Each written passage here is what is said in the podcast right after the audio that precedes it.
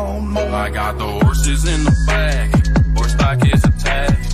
Head is matted black, got the bushes black to match. Riding on a horse, uh, you can whip your Porsche. I've been in the valley, you ain't can't nobody tell me nothing. There may not be a lot of sporting events on air, folks, but we're still coming your way on Wild Sports Talk, another live edition coming your way here, folks, on this Monday night, July the 12th, 2021, and kicking off a brand new week of MI6 coverage right here tonight on the MI6 Sports Network, folks. As usual, joined tonight by Isaiah Leung from a local elementary school in Fremont, California, and our good man, Sammy Sharp, yours truly, comic joining you folks here from the home studios here in San Diego, California. Mr. Sharp, good to see you as always, my man. How are we doing tonight? I'm doing good, man. You know, nice, nice uh, evening tonight. How have you been, Callan? Been doing fantastic, my man. I thank you for asking as usual. Of course, Isaiah Leung, we had the very awesome but lengthy two hour plus hour night shift go into Monday morning uh, on Sunday. But of course, Isaiah, glad to have you aboard, man. How we doing tonight and good to see you.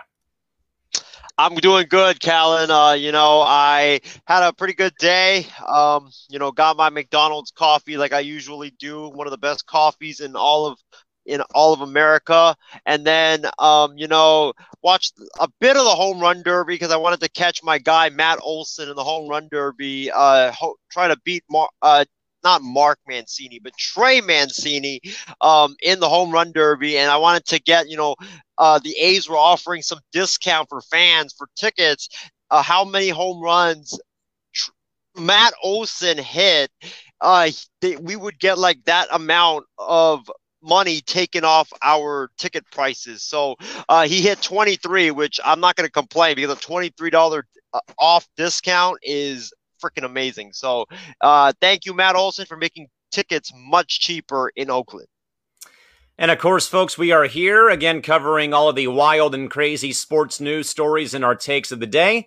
But again, there is not a lot of games to talk about today. Again, as baseball's on the All Star break, the NBA Finals are on hold till Wednesday. I misspoke on Sunday; they're off until Wednesday to again accommodate the baseball All Star game on Tuesday. And of course, the NHL is now in off-season mode. Major League Soccer also uh, taking the day off as well. But of course, folks, if you're joining us live again, we will take your input, your questions, your comments, your concerns live on air throughout the duration of our program. So can fire away, folks, in the live chat box, and we'll do our absolute best. Read your commentary live on the air, as in fact our program rolls on here today.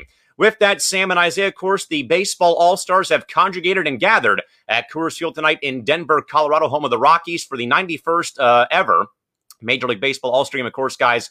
Uh, the first ASG held, of course, post 2020, of course, as there was no game played in 2020. And Sam, I read a opinion piece today uh, in USA Today online uh, that came from a writer who said that that despite baseball's lingering issues, again with Trevor Bauer off the field and you know a lot of injuries happening, I read a stat today in that uh, in that piece, Bud, that said that you know uh, oblique strains and certain injuries have gone up 160 percent since last season in that very short season, and that baseball, as we know, those same has not been able to get out of their own way because of issues that have gone on over the course of the past, you know, several years, though maybe I think more so during Commissioner Rob Manfred's tenure, again, with domestic violence and personal conduct, uh, pace of play, TV contracts, you know, maybe some uh, some organizations like the A's or even the Diamondbacks or the Rays having issues with either ballpark uh, issues or stuff like that.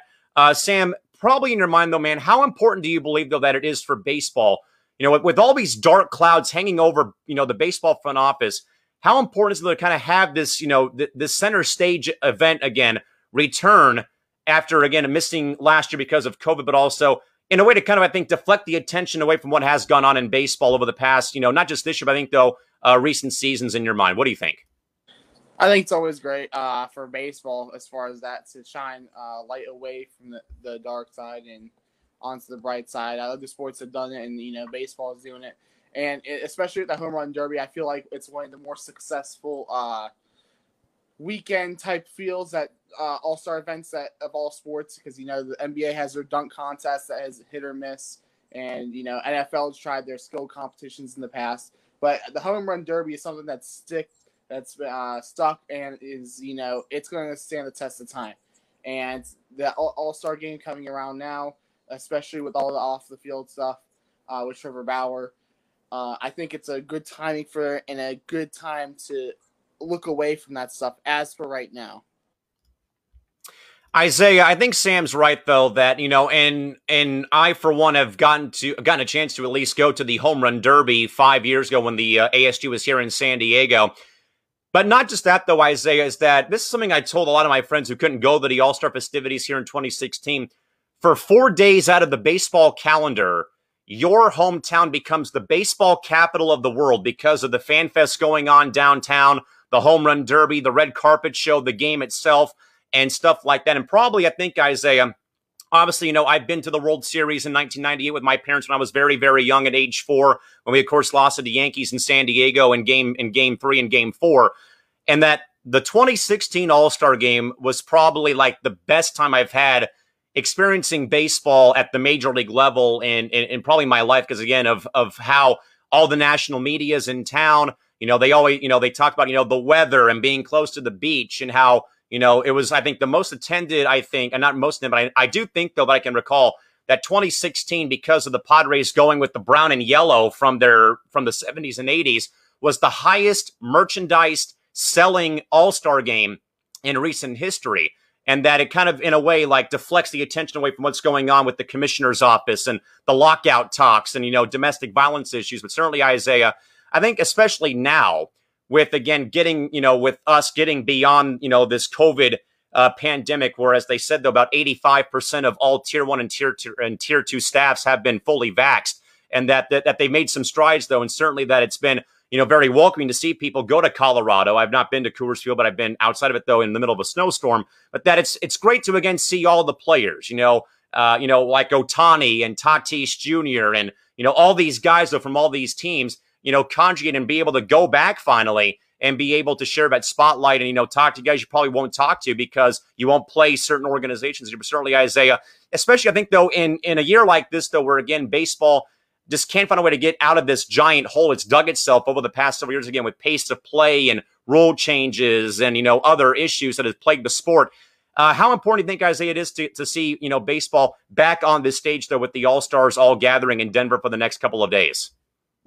I think it's very important because, like you said, um, baseball is facing an uncertain offseason. This might honestly be the last season of baseball that we have for the foreseeable future because we don't know what's going to happen in the winter with the collective bargaining agreement talks. So it's very important. It's very important for, you know, baseball to take to just take a break from all of that stuff that's going to be happening in the next several weeks and months to come and just put the focus on the players um, the, the, like in the next couple of days. So I think that it's this All Star game, this All Star weekend or All Star week, I should say, is very very important for the game of baseball. It also helps you know fans that probably don't know some of these players from other teams like you know the A's, the Diamondbacks, you know Sammy your Pirates, some of these teams that aren't really big market teams with all with every team getting one representative in the All Star game. It really helps uh, that these small market teams and these players from the small market teams get their brand up and also get you know get recognized by the national media and also the national uh, fan base in all of baseball. Uh, you know, and we'll get into that, folks, in just a moment. Here, we have a I have a couple of base of uh, All Star Weekend questions to pose to Sharp, uh, to Mr. Sharp and Mr. Leung. But first, our good man Matt Soltis is writing in saying baseball has become a joke, fellas. Please get rid of Rob Manfred, and and, and certainly for sure. You know, uh, guys, I was watching the, the first round of the draft yesterday after I'd gotten back from the Padres Rockies game, and I certainly agree, though, that every time he came out, I mean, I think, you know, boos for one thing, guys, but I think that, the, that those boos, though, were, I think, more of like, I'd say pent up frustration by baseball fans because of the handling of the Astros issues uh, Aroldis Chapman, Julio Urias, Trevor Bauer having their, you know, off the field, you know, domestic violence issues and stuff like that. Uh, you know, pace of play and the rule changes. That you know, there's been a, there's been a lot of you know back and forth, back and forth. So I certainly agree with Matt. He also says, "Hey guys, you want to know who's not in the All Star game? Sean Murphy." Isaiah, over to you, sir. First of all, he was robbed because look at all these guys hitting like 520, 550 foot shots. I guarantee you at Coors Field, Sean Murphy probably would have hit a 600 foot shot at Coors Field, but that's a different story for a different day. Uh, but let me just say this about the home run derby because I think we're not really going to get that much in depth into it. But they got to get rid of foul poles for the home run derby. I'm just going to stop you right there. Uh, Sam, I'm going to go to you, though, because I do have a question, though. I, have been thinking about this, though, because I know that a lot of people, you know, would rather see baseball do what the NBA does or the NHL does with a skills competition. I really don't know how baseball could integrate in a skills competition. I mean, if you want guys to, you know, run first to third, you have, you know, outfielders make throws from right field to home plate, you know, hit a target, knock over a trash can, you know, uh, throw out a runner from there. The home run derby is one thing. You know, maybe you can have pitchers come out and do a bunting competition, you know, stuff like, you know, I, have heard a, a lot about this for the past several years, though. I don't know, though, if baseball can really do a skills contest because, you know, we're already halfway through the season. I get that. But that, you know, that, that this is probably by far the most rigorous professional sport out there next to Major League Soccer because of the daily grind that it is to play a sport like baseball and being on your feet for so long. And again, I don't want to make this an excuse here, but Sam, I certainly think though that the home run derby, though I of course enjoy seeing the home run derby every year though, but I do think though that the the format changes have been probably a very great thing for the for, for the derby. Because I feel like though that if we still had the out format, as I told Isaiah in the group chat, the out format, I think, though, too many complaints from players, and it just dragged on too long because you have a guy literally hit, you know, 15 straight homers and be at zero outs or one out, and he still has nine more, you know, you, you know, he has to get out nine more times for the rounds over. I like the idea, though. I know, of course, that you know baseball's not played with the clock, though, but I do like the time format because it's going to keep it kind of keeps the derby going and kind of keeps the guys a little bit fresh. Yeah, they probably get tired after hitting 35 or 40 homers in one round, though. But I also do think, though, that the one rule I've liked though as well, Sam, has been that ever since we had the whole Robinson Cano screw job of Billy Butler and KC in 2012, I believe, where he didn't name Butler to the uh, AL team when it was AL versus NL, and it was like, you know, four versus four, and that Butler didn't uh, partake in it, that they changed the rule saying, hey, whoever's hosting has to have a player represented in the home run derby. And I've liked that very much. You know, we saw, you know, we've seen Trevor Story, who's probably going to be dealt from the Rockies in a couple of weeks partake in what may be his last big event in uh, at Coors Field. Uh, same with Wil Myers here in San Diego in 2016. Todd Frazier uh, with the Reds in 2015. Uh, Bryce Harper before he went to Philadelphia with the Nationals in 2017, 2018. So, Sam, what do you like and what don't you like about the home run derby in regards to how, in fact, the format and the rules are for the event? I like it a lot, actually, uh, and how they do update it, like you said, to keep it uh, more fast paced and you know, especially whenever you can, it's like when it's home, the home run derby. It has a such a basic concept that you cannot go wrong. That I think the only way you could go wrong is to take out the home run part of the home run derby because the dunk contest is a you know it, it, that's probably the closest second when it comes to these skill competitions uh these all-star events the dunk contest is probably number two and the thing is that about the dunk contest is it can get repetitive and it can go old fast. The thing is, seeing someone launch a baseball 400 feet into the air almost never gets old. That's why it's lasted this long. So, you know, I, I don't think there's really any way they could mess up unless they take out the home run part of uh, the home run derby. Yeah, I mean, I definitely agree that, you know, the dunk contest, I kind of think, though, I've heard a lot of people call it the slam junk contest because of either you know, the terrible judges or, you know, terrible judging, I should say, not the judges themselves, but the, you know, the judging of certain dunks. You know, guys can only jump over cars and mascots and fellow players so often or bounce it off the backboard and things like that. Though, I mean, you don't have Vince Carter walking through the door to do his dunks from, from, from Oakland, you know, back in the early 2000s or, you know, you don't, you don't have Blake Griffin jumping over a Kia, you know, walking through the door anytime soon. But with the home run derby, though, I agree, though, Sam, that especially with the recent changes though, that have been made, though, to accommodate uh, being able to uh, do stuff like that. Uh, Isaiah, we're kind of more so just talking about uh, general thoughts about how, in fact, the home run derby has been, though, because I, because I, like I told the group earlier in the evening, is the the out format just took too much time in my mind, especially when you think about, you know, like Griffey Jr., McGwire. I mean, these guys could hit, you know, 30 straight homers and have no outs you know, for, you know, they're up there batting for an hour.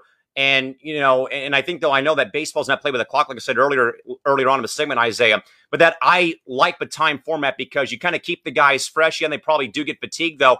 But that you know they have a chance to call timeout, stuff like that, get a sip of water, you know, and and, and uh, you know wipe the brow a little bit though. But I like the time format because it kind of makes things go a wee bit quicker though. But I think that, like I said though, that the one rule I thoroughly thoroughly like though is that much like how every team has to be represented at the actual game, I like though that one player from the host city has to be in the Derby ever since Robinson Cano did not uh, select Billy Butler for the game in 2012 in Kansas City, Missouri. Of course, was an uproar by the Royal fan base. But certainly, Isaiah, what do you like and what don't you like about the home run derby and the rule changes at this rate? Um, well, I I am not a fan of the new format to be honest with you because you guys all know I'm kind of an old school type of guy. I like the old format. You know, I was so used to it with guys hitting like 50 home runs at one point. I think you Yoenis Cespedes hit like 45 when he won the Derby, and you could just see like you were just in awe of all the home runs that he hit. Like I know like you know it would take so long and stuff like that, but I I for one enjoyed that format. I don't know like about everybody else, but I for one enjoyed that type of format. So I didn't like the fact that they changed um, that type of rule uh, with the time format and stuff like that. But most importantly, though, I don't like how they changed it with like the matchups. I thought that they, what they should have done is they should have you know, you could put the time in. I think that would be good. Everybody gets like four or five minutes to hit a bunch of dingers. But I think what you should do it's like the the three point contest, how it was before, you know, Adam Silver and those guys changed it, where everybody gets to, you know, gets four or five minutes to hit a bunch of threes. And then, you know, whoever has like the three highest scores would move on to the final round. That's why I liked the, uh, the original format much better, is because I just really like, I'm not a fan of like the matchups in general. I mean, I, I, get the point though, but I, I, certainly think though that as much as Commissioner Manfred wants to move games along, though, I for one am not opposed to the to the to the format of it being timed, uh, because as mentioned, you know, I, I think though that as much as the Derby wants to become a spectacle, you know, I don't think though that these players nowadays want to be sitting, you know, want to you know, be up there for so long and waiting for 10 outs or five outs. So I like the time frame. But also, Isaiah, uh, how about your thoughts, though, about uh, the other rule change of that uh, the host city must have one player partake in the Derby ever since 2012? I love that rule a lot because, you know, imagine if you're the host city and you don't have anybody in the home run derby representing you, uh, then why are you even there? You know, why why are you even like in the stands? You know, like obviously uh, you're a fan of baseball and you know you want to watch some good baseball, but it it adds like a punch to have someone from your team in the home run derby that you can rock on and you can cheer for instead of just you know being there and just cheering or just watching people hit home runs. So i really do love that. Um, i think it makes it more fun and more enjoyable for the whole city that is in charge of hosting this event. And uh, certainly with trevor story uh, colorado product with the rockies hit a 518 foot homer tonight at his home ballpark but again like i said they'll probably one of the last major events he'll be a part of as he is probably on the move eventually from denver uh, back to the comment box first. Again, our good man, Matt Soltis, he says, Isaiah, don't you dare say Trevor Story to the Oakland A's. Matt, don't worry. He's already said that they don't deserve to get Trevor Story. Uh, the network writes, and how about the pitchers doing a home run derby? Absolutely not. Uh, I see them doing a bunting contest, not a home run derby, because you know someone's going to blow out a blow out an oblique, and there's going to be one ball club who's going to be very upset about that. And Matt says uh, that Degrom would win that. Ohtani is uh, classified as a player in that book. And also, Matt is asking, Am I missing something? But why is everyone wearing 44 for today? They are doing it to honor Hank Aaron for his passing uh, today. So all the players are wearing 44 for both leagues today uh, in honor of the late, great Hammerin' Hank Aaron, uh, who Sally folks we lost earlier uh, in the year. With that, though, Sam and Isaiah, it's probably one that I think may cause a firestorm amongst us two or us three on the panel. And our question tonight, folks, for you folks to chew on. Sam, to you first. Should baseball continue to have all 30 of their clubs represented at the All Star game each and every July? Sam, we'll let you start. What do you got for us? Uh, no, I'm I'm fan of the best players uh, performing in the stage, and you know if you're gonna cut out you know a top tier player, if it comes to you know a Houston Astros player or a P- Pittsburgh Pirates player or another top tier player, and you're cutting that top tier player off to give that pirate player the one uh, pirate representation. I don't think that's fair for the one player. They are punishing him for being on a good team, basically, and especially how the rules used to be with the home team getting uh, the winning league getting home field advantage. I just didn't think that was right, in my opinion. All right, Isaiah. So, what do you think here? Should baseball continue to allow or have all 30 of their clubs represented every July at the All Star game? Yes, no, or why? You know, I gotta disagree with Sammy. I think I think they should because especially now with it being an exhibition and you don't have um, the All Star game really meaning anything. You know, there's no like if you win the All Star game, you get home field advantage throughout the entire World Series there's really no meaning now with the All Star game. It's pretty much like a spring training game or just like an exhibition in general. So, with it being an exhibition and with it being like a spectacle, I think right now, yes, they should because you're basically with the All Star game or the all-star festivities you're celebrating the game of baseball and you want to see you know uh, whether it's one player from the pirates or one player from the seattle mariners or one player from you know the d-backs or the a's or whomever that are there from the small market teams it helps those players that might be playing either in a small market team or on a bad club, it helps them get their name out and get uh, recognized by the fans, and it helps them, or it helps them, uh, or helps the fans get to know them a bit better. Yeah, I'm still on board with this. I, I, get the fact that you know teams like Houston or the Dodgers will send four, five, six guys though. But I think though that the reason why I say that you have to have that you that this will has to stay though, guys. 17 players are not in Denver right now because either they opted not to play in the game, much like all the Astro players did, or guys just want to break, like Jacob DeGrom wants a break literally. So I think that's where you can have teams like Arizona, like, you know, like the Mariners, like the Pirates, you know, get a guy or two guys to the All Star game. And, and I know that, you know, well, it's watered down and stuff, you know. I think though that if that this is a showcase of the best players in the league. That includes all the teams who are 40 games out of first place, 25 games out of first place that are going to be losing 100 games this season, that this is a showcase of the best players in the sport of baseball. And just some of these guys, like a Cedric Mullins, for example, playing in Baltimore, he's on a terrible ball club, but he's going to be going to the All Star game to represent, you know, being great for the season. So, I mean, I, I, get the arguments though, for sure, though, about, you know, this is all about, you know, the, you know, you know, the, uh, the best players on, on, on certain teams. But again, if we're showcasing the entire league, though, all 30 clubs, you need to have everyone out there regardless of you know if, they're if they've won 50 plus games or they've lost 50 plus games at this stage of the season. And also, uh, Matt uh, writes in again. I do believe that there is at least one player from each team that deserves to be in it. Oakland does not, though, in his mind. But again, folks, give us your thoughts, though. Should baseball continue to allow all 30 teams to be represented at the All Star game each year? Let us know. Isaiah, back over to you. What do you got?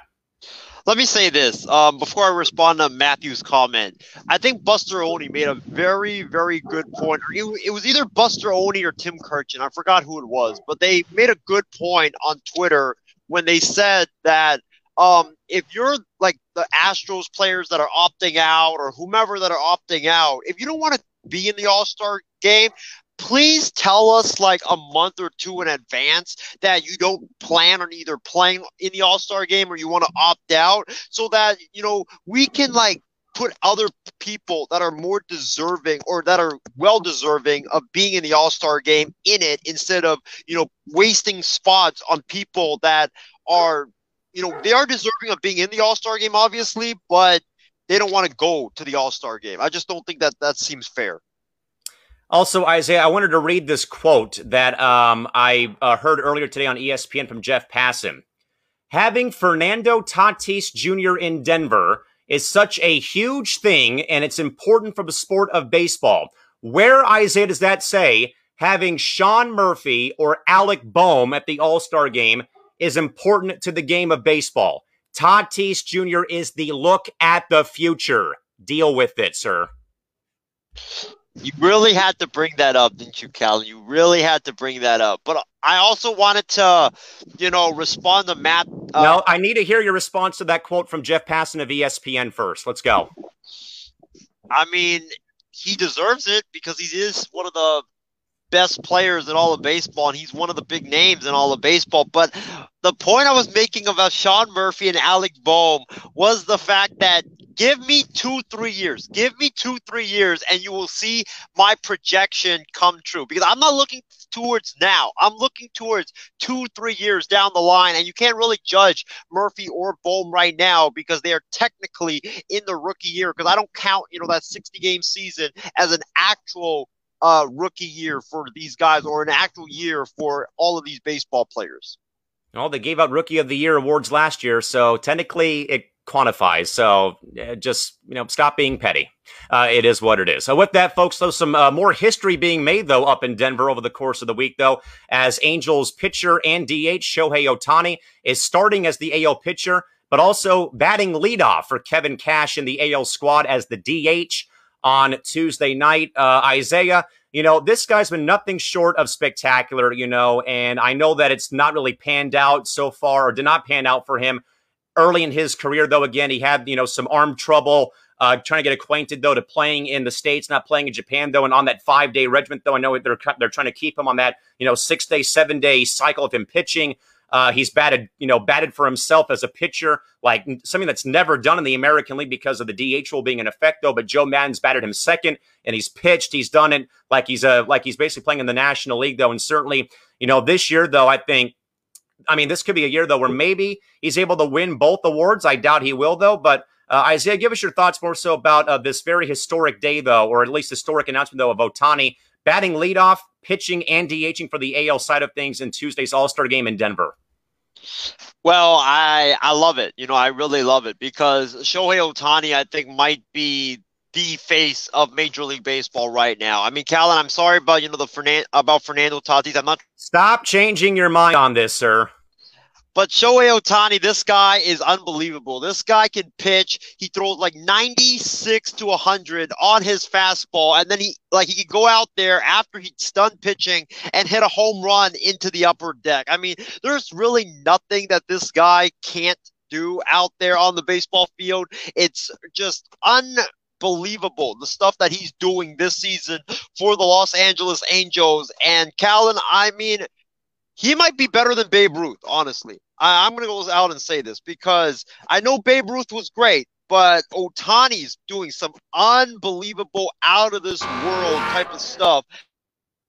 Would never like dream of or think of from anybody in the game of Major League Baseball.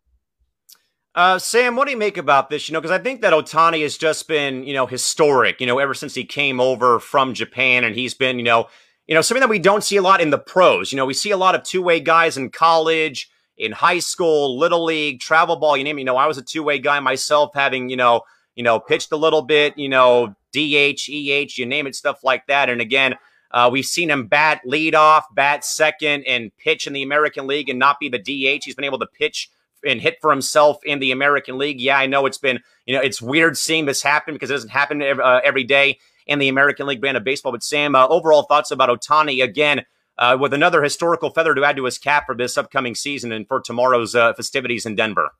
I think it's amazing because you know I, if you would have said to me two years ago, if you would have said to me go, going into this year that uh, one of the starting pitchers will be leading off as a DH in an All Star game uh, in baseball, I would look at you like you're crazy because that, that's something that just never happens. Uh, but to see it now and, and come to light, it's crazy. I think it's crazy. And it's something that uh, needs to be, I think, appreciated more uh, because we may never see this type of uh, dominance again on both sides of the baseball. We folks are privileged to welcome on board our good man Matt Soltis joining us to grill Isaiah Leung. I am going to sit back, relax, and enjoy this. Matt, have at it, buddy. Sean Murphy's trash no way. You can't even. I can't even believe that you said that he's going to be better than Joe Mauer. Three to four years? No. The guy is what, 24 already? Like, spent years in college? That, that I no. And to say that last season was not a season, I mean, I think the A's still lost in the first round last season, right? Well, no, we got out of the wild card round for the first time and went to the divisional You still round. lost There in the was no buddy. That's card considered round one, sir. There was no wild card round. And There okay, was. Here's, here's the thing, though. Shohei Ohtani and uh, the A's have something in common. They choke under pressure. You had three swings. I don't know. Some of those bombs, though. Isaiah, you know what? Who he's going to end up with? He's going to end up with the LA Dodgers.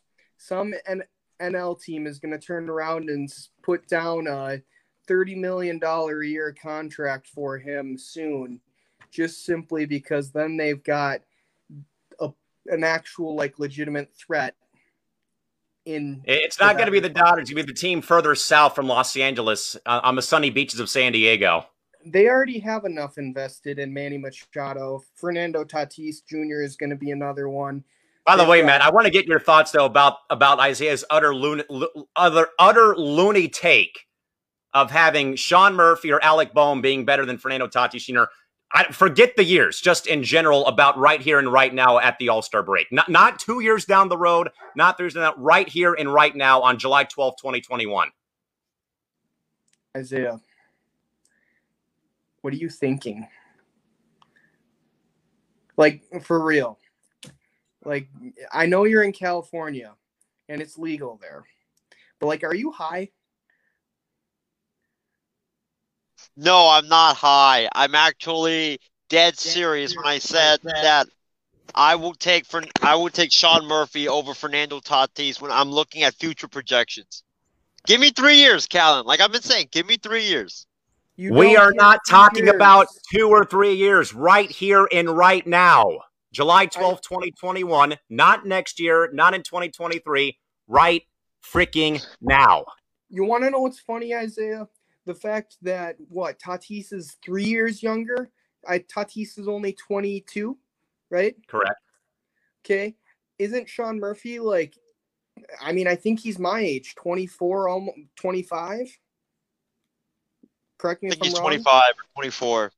Okay, that that alone that that says something. Ad- advanced for age, right? Alec Bohm is 25, I think, right? Yes, sir. Yes, sir. Okay, so that's two things. I mean, age. Who's also an all star? Tatis Jr. He's also just, I mean, I would take Tatis Jr. on defense over Alex Bohm any day.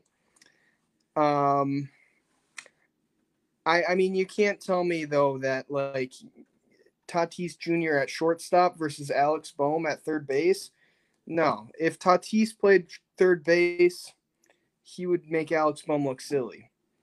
Also, I I just I don't Alex Bohm, Phillies, overrated again.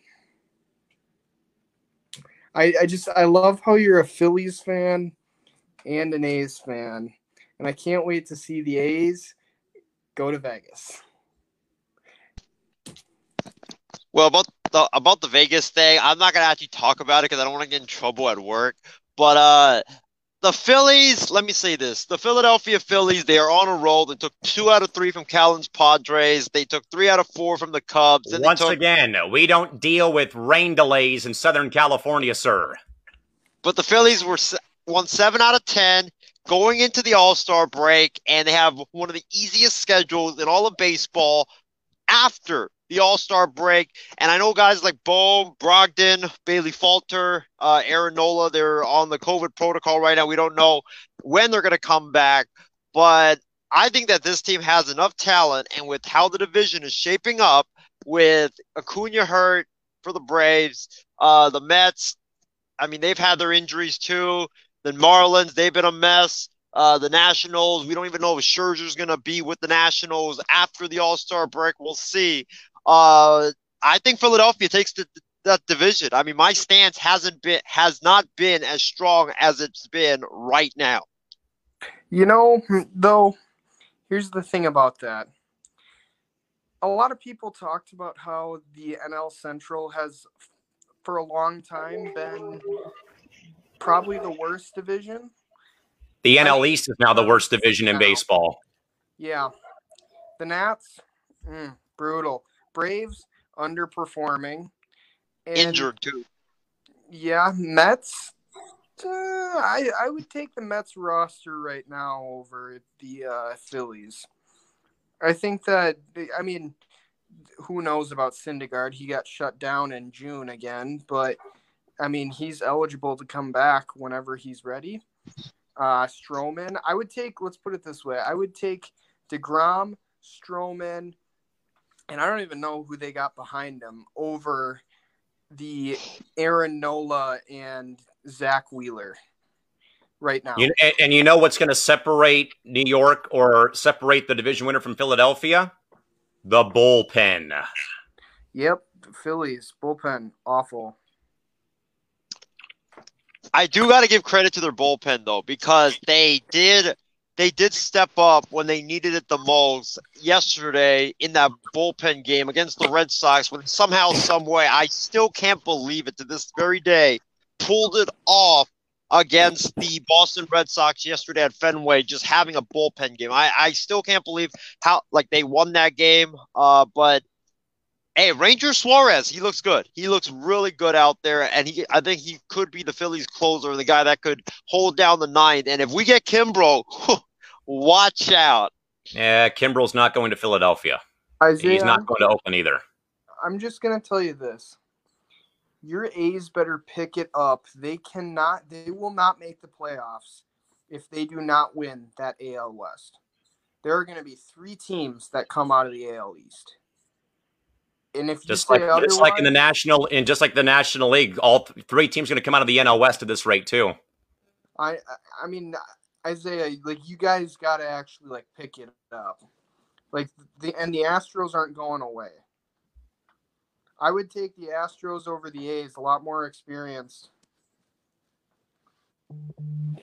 And, and, much like to Matt's point, though, as well about three teams in the AL East, three teams probably in the National League West: San Diego, LA, and San Francisco. All theoretically could make the uh, the postseason party in the National League. But uh, with that, guys, we'll move over now. We are in fact at the uh, basically at the halfway point. Though we've seen some teams already play ninety plus games, like the Padres, for example. Sammy, over to you first, man. Who was your biggest surprise in this 2021 season at the halfway point, buddy? Who you got?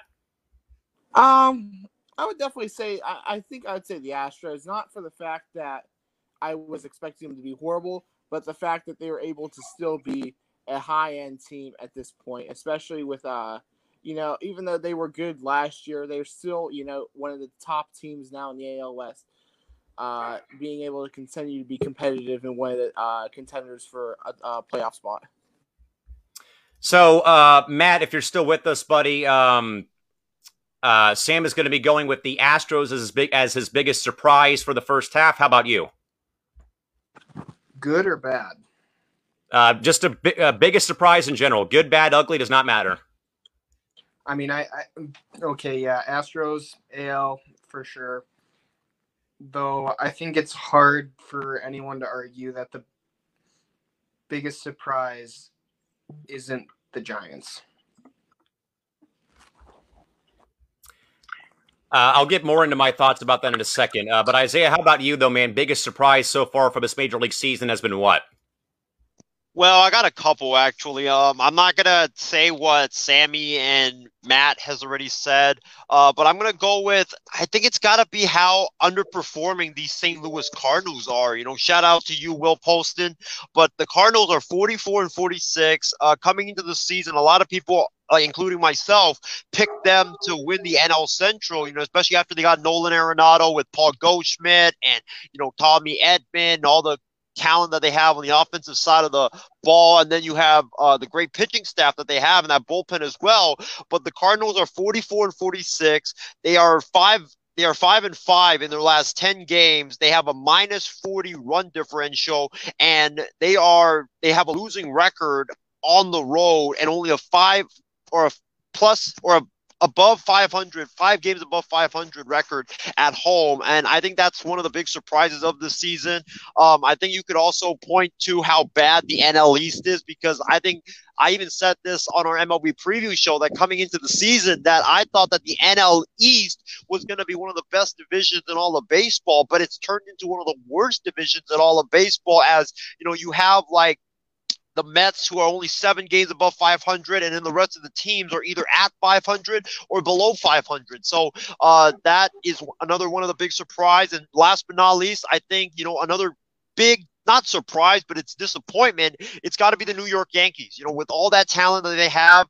And I know we've talked about them on numerous occasions here on Wild Sports Talk, but they have a lot of talent both on the pitching staff and in the lineup. And for the New York Yankees right now to be fourth place in the American League East at 46 and 43 and uh, with a run differential of just plus one. That is very, very disappointing and something that I did not expect from this vaunted Yankees offense. I'm on board with Matt. The biggest surprise has been San Francisco in a very rugged, you know, top three of the National League West, and especially that the Giants have entered the chat. As I said though a couple days ago, they've entered the chat for what was supposed to be this two-team race between the Padres and the Dodgers. And the Padres have played great this season. They, you know, they eclipsed 50, uh, they eclipsed 50 wins for the break for the first time since the pennant winning season of 1998. The Dodgers are the Dodgers, of course, though, but the Giants, though, with so much veteran talent on that roster, and you know they go out and get Gausman and DeSclafani, Johnny Cueto in that rotation, and you know some of the age veterans like Crawford and Posey, Brandon Belt, and they've had their fair share of injuries and a lot of guys coming up from AAA Sacramento.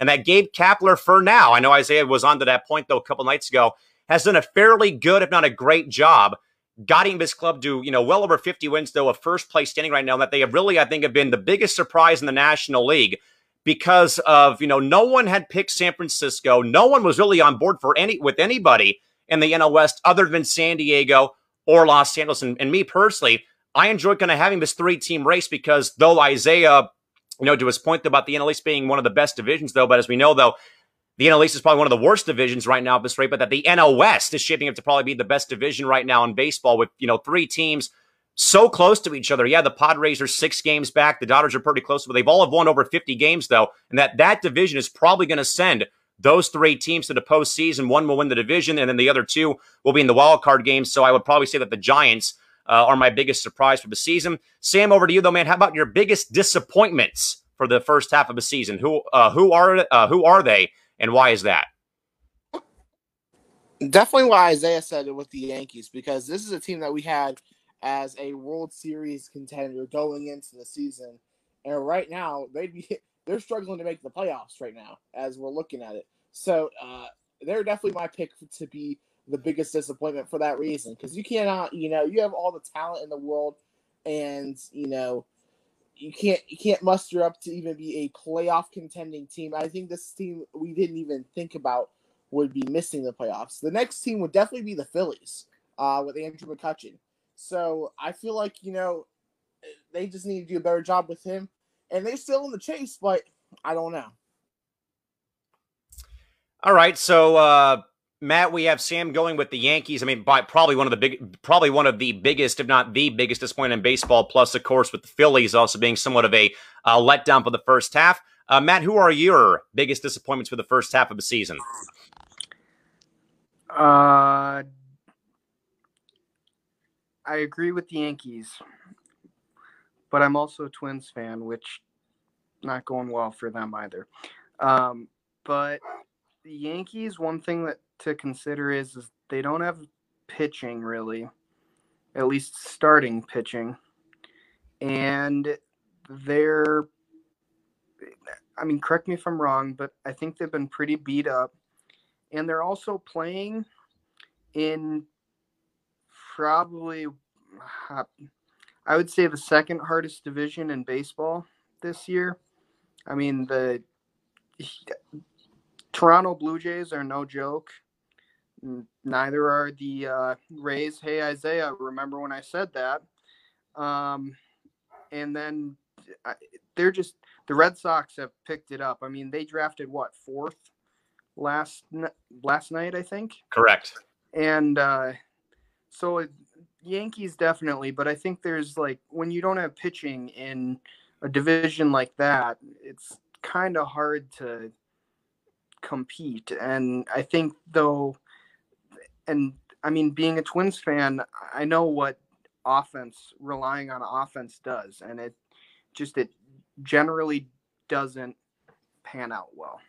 But and, and, and Matt, I would agree with that point. Uh, being at the Padre game yesterday, you can't rely on your offense every time. You have to rely on those pitchers. Again, the Padre starter Sally have kind of been you know dropping like flies. Darvish hurt, Snell sick, uh, Paddack in the bullpen yesterday. Five you know a five plus ERA.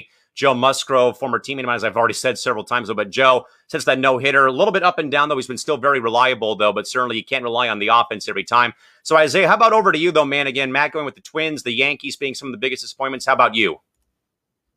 Well, I already laid out uh, my biggest disappointment in terms of a team um, when I was giving my take on you know the biggest surprises.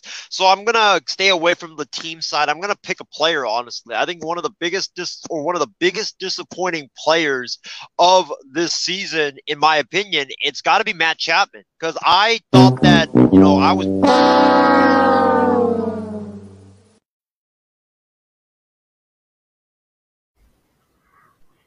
When we did our MLB preview show, and I I think Sammy, uh, you, me, and Loro, we were doing that show, and I don't know, I don't remember if I said this exactly, but I think that I said I I think I might have picked Matt Chapman to win the M M or the American League MVP, and my prediction is not looking so hot right now as I think Chapman's batting like only two oh eight or two ten or something like that.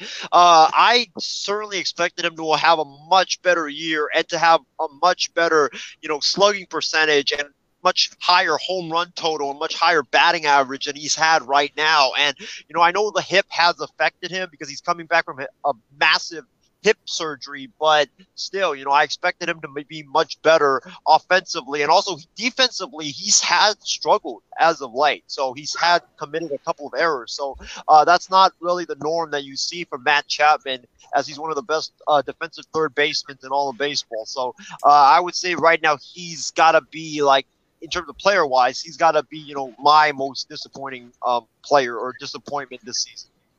I wanted to throw one more surprise in for me, fellas, and I, I had to go with the Milwaukee Brewers. You know, a team who probably a lot of people looked upon last season. They kind of snuck into the playoffs last year, got swept by the Dodgers, but certainly though, not really retooling a lot though. But man, Woodruff, Burnes, uh, Eric Lauer in that rotation. You know, they got a pretty, you know, Adrian Houser. They got you know three or four very great, uh, very great pitchers, and of course their lineup. Though I'm glad that Yelich is healthy. Lorenzo Cain, hopefully he's you know, able to still do his part though. But like Luis Urias, former Padre, doing well back there. But that they have a lot of those guys that just hits and hits and hits. And man, they've been fun to watch. And they certainly have, you know, really, I think, passed a lot of those teams by though in the uh, National League Central Division. But for my biggest, my uh, biggest disappointments though, the Yankees for sure are one. I mean, for a team though with that much talent, that much firepower. But again, though, starting pitching's been eaten up this year. Can't really rely on Judge and Stanton all the time, again, because Stanton will eventually sadly go down with an injury, as will Judge, though. And you can't, uh, like Matt said, though, you can't rely on offense. You have to rely on pitch on your pitching staff. And that Chapman's been very, very up and down, though, in that closer spot. You know, Shane Green's kind of taken over the closer spot. He got beat up for that walk-off homer on Sunday with uh, by Altuve with the Astros. But I have one more, though, guys. I think we all would agree, though. The Atlanta Braves, you know, a team, though, guys, who got to the CS last year, blew a 3 1 lead, though. But man, they've had absolutely no luck whatsoever with injuries. Again, Mike Soroka re-tears his Achilles. Of course, Acuna Jr. rips his ACL though, literally a day before he goes to the All Star game. And that Atlanta has just been. I think that that Atlanta and the Yankees have been probably the two biggest teams though who have been bitten so damn hard by the injury bug all season. That certainly, I think, has been uh, a disappointment. I think for at least for me though, I think that the only disappointment uh, disappointment for the Padres has got to be Chris Paddack. You know, they've had a lot of trust in this young kid, though. He had a great 2019 season, though, but something, though, mentally has not clicked for him post 2020, though, where I think, though, that guys, you know, obviously when you when you're a you know when you're a newbie, though, they can, you know, bring you up and there's no film on you, though, but as time goes on, though, and they get that. And sadly, though, he's, you know, I, I just sadly, you know, I feel so bad for the kid, though, man. He's been going out there and trying so damn hard, though, but, you know, he's been, you know, not immune to the home run ball. ERA is over five, though, and he's like been the only like problem for the Padres in the rotation. But I did, though, thoroughly like the idea of, of trying to have him as a reliever last night though he gave up one home run, though. Two good innings, though, minus the home run, though. He looked like he was very, like a little bit more relaxed, I think, coming in as a reliever, not as a starter in that game on Sunday, but certainly uh, not uh, the best right now, but it will, in fact, uh, be uh, okay uh, at this point in time. So we'll see how things do, in fact, go here at this rate. Uh, Matt, I believe you wanted to add a little bit uh, about a, a, very, very, I think, terrible, not really terrible, I think, though, a very, uh, the latest, uh, the latest showing, though, of umpires making games about themselves, though, was certainly, I think, a play, though, Matt, that wasn't even the correct call in the first place, though, in, in, in regards to Christian Yelich uh, being called out on him apparently trying to go to second base when he clearly did not go to second base, though, and certainly set off another firestorm, though, a player versus umpire. Matt, your thoughts on this story? I'm an umpire, and although controversial, I think it was the right call. Actually, it's a bold take, but uh, if you watch, he's running down first base. You got to see a different view. You always Right. got to see from the first base side. You can see him. He's running down in fair foul territory, and he makes two steps and ends up stopping in fair territory. Now, if I'm the umpire in that case, he was. If you watch him, he's wa- tracking Yelich the entire way, and okay, you got the first base coach yelling, "Set, go to second, go to second. It, and then also the MLB has this rule where you have to return to the base immediately. It's a mess. It's ticky tack. Agreed. But I think that to say that this is egregious, I, I mean, I get where the umpire was seeing, like what he was. He, it's not one of those situations where he turned around, didn't see him turn. Like you can see, I mean, granted, benefit of slow mo in this situation is huge, but uh, you can kind of see him. He takes two steps to the left, stops. I saw a little bit of a shoulder turn. Now the wording in the rule, I think, is correct me if I'm wrong, but I think it's attempt, Any attempt to go to the next base, yes. which and I mean, I learned in little league that you always peel right if you're gonna go Correct. So the fact that that's eh, I'm not going to say that I agree with the ejection, but I, I think that currently in the America, I mean, worldwide, we're struggling finding umpires. Like I know my umpire association back home is strapped as far as just trying to fill the younger kid games, and it's because, I I mean, kids and parents are watching players react like that and they think it's okay Right. and that's that's my whole issue with it is is that it's this this isn't i don't know. That's just me. What are your thoughts callan?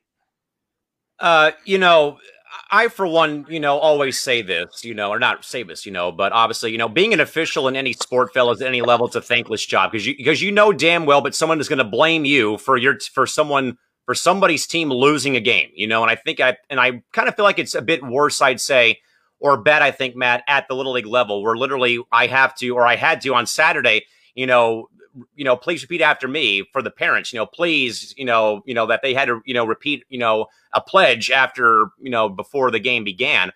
Uh, in regards to that, one of the things though was I will respect the decisions of the umpires, and these guys are volunteers doing all these little league games.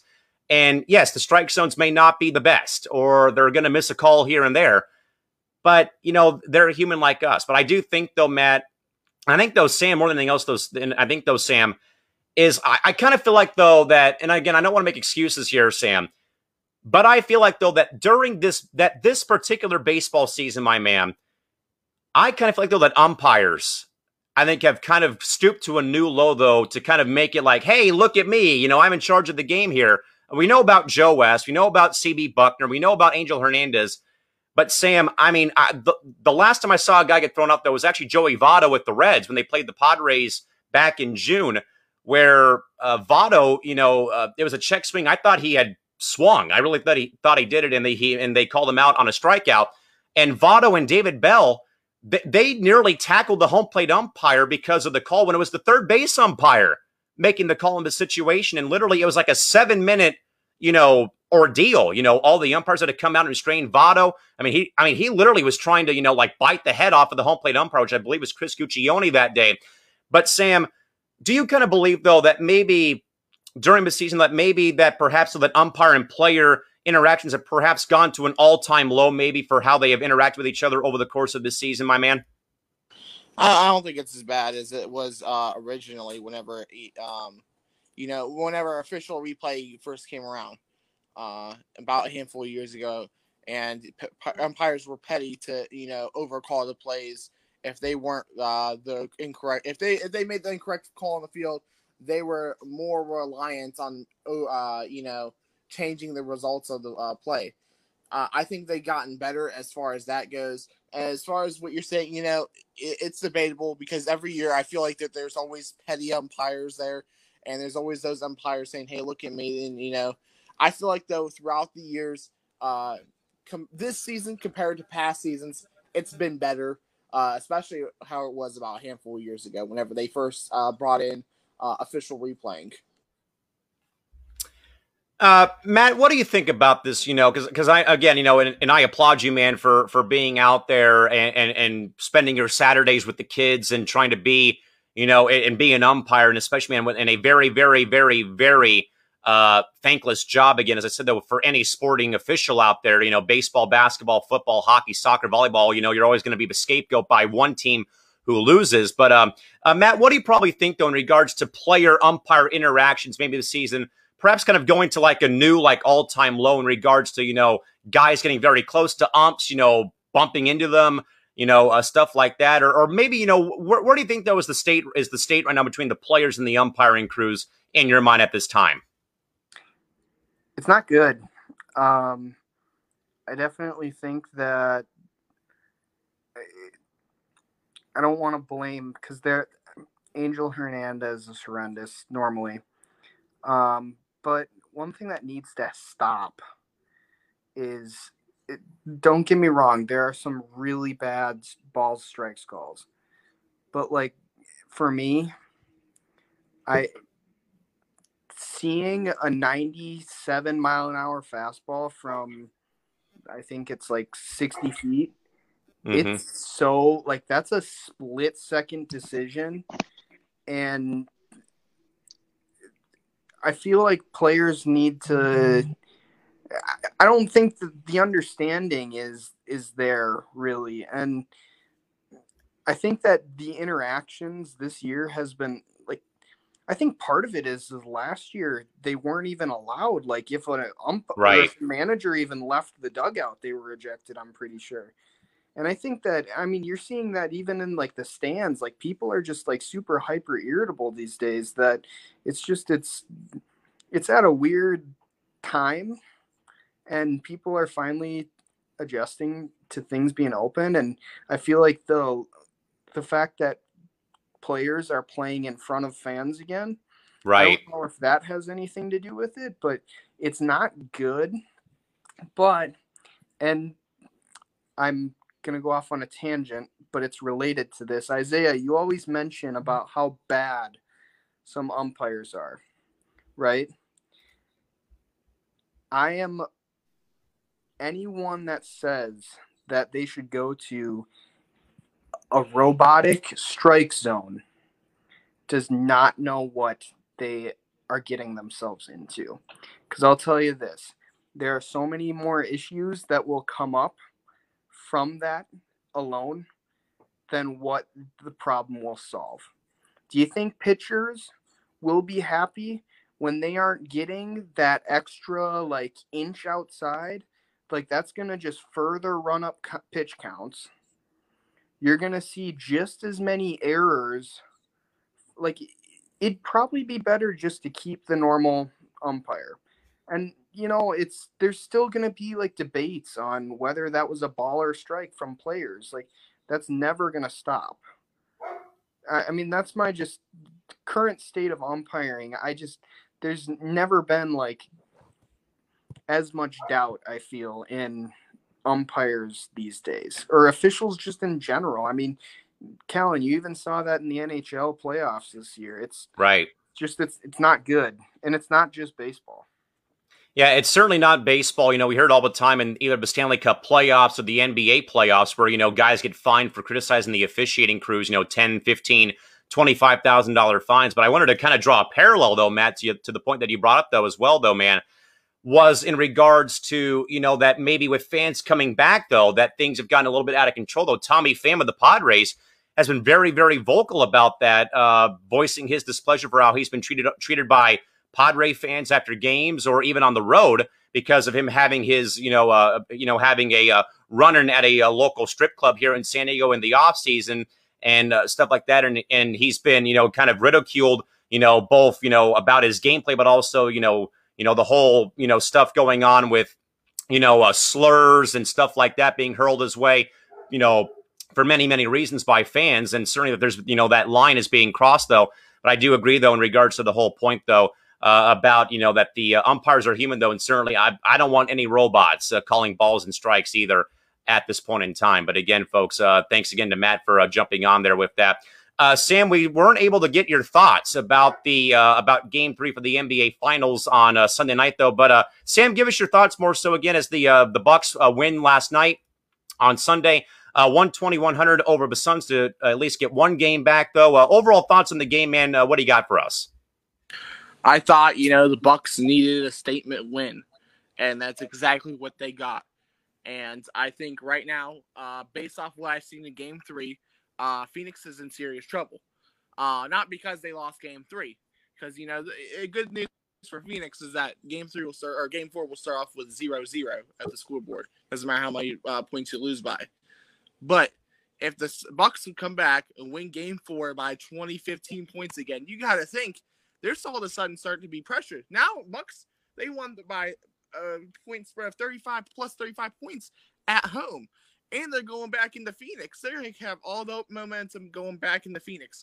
Uh, they have to. I think Phoenix. What they have to do is at least make this next game competitive. If they're going to lose this game, they need to be within five points.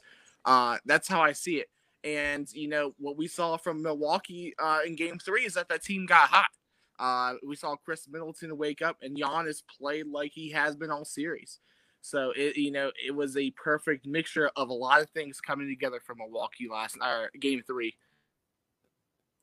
I definitely agree. I think, you know, like I said, though, on Sunday on the night shift, though, is that, you know, a team really can't keep, you know, that pace scoring. And uh, certainly I'm with Sam, though. I want I want a more competitive game, though. I don't want any more blowouts, as Isaiah and I, as Isaiah and I alluded, alluded to on Sunday. Uh, guys, we had one quick comment come in, though, about uh, Matt's argument about against robot baseball umpires. Trevor has a great point, though, guys. Trevor says the goal line technology in FIFA does help to see if, the, if there was a goal or not, but you do have a fair point, uh, Mr. Soltis, about a robot judging balls and strikes.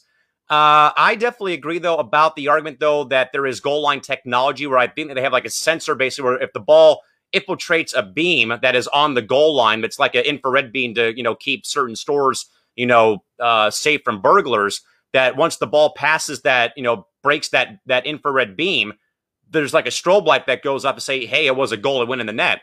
But certainly that we don't need robots coming in. Uh, but Isaiah, uh, I want to kind of re- you know re- rewind a little bit back to uh, Matt's point though about um, the Yelich ejection though uh, uh, the Yelich ejection though from the weekend.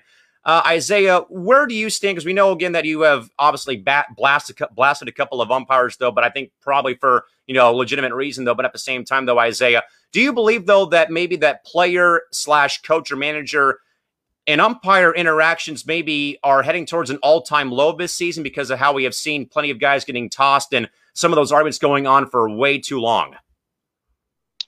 Well, I think it's been like that for like the last, you know, three years. You know, it's been at a all-time low. I feel like because you know, and I, even though I always blast the umpires, you know, it's not always the umpire's fault. Um, I think. Yeah, it's not corruption for your team losing a game when they don't play their best, sir.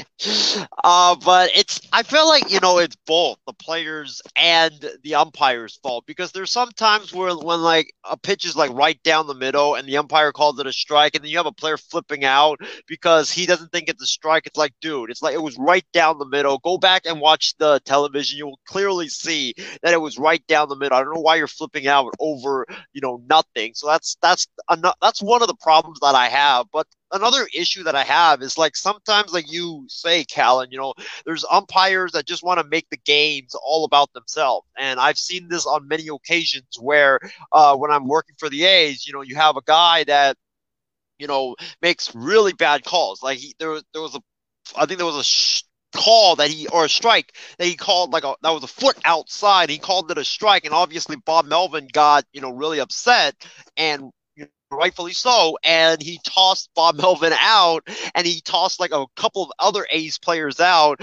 because they were mad. Like, obviously, I would get, I get why, you know, the A's players were mad because, you know, who knows, um, maybe uh, if you don't call that a strike, it's a ball. And then the next pitch, maybe the guy gets a hit or he hits a home run or something like that. But to not even give the guy a chance, I just think it's utterly ridiculous. And I just think it's like that, you know, it's the, like the ejections that bother me are the ones where it's like, obvious like the umpire made a mistake and it's terrible and you still somehow some way eject the guy or like or another case is when you know players are trying to talk to the umps and just have a professional conversation about the entire situation and it's not heated and you don't and even they still get tossed yeah, yeah, they still get tossed. Like I remember Bryce Harper got tossed um, after a play at first base, and I believe like he was just saying to the umpire, "Can you talk to me about that situation?" And the umpire was like, "No, I don't want to talk about it. I'm not gonna talk about it."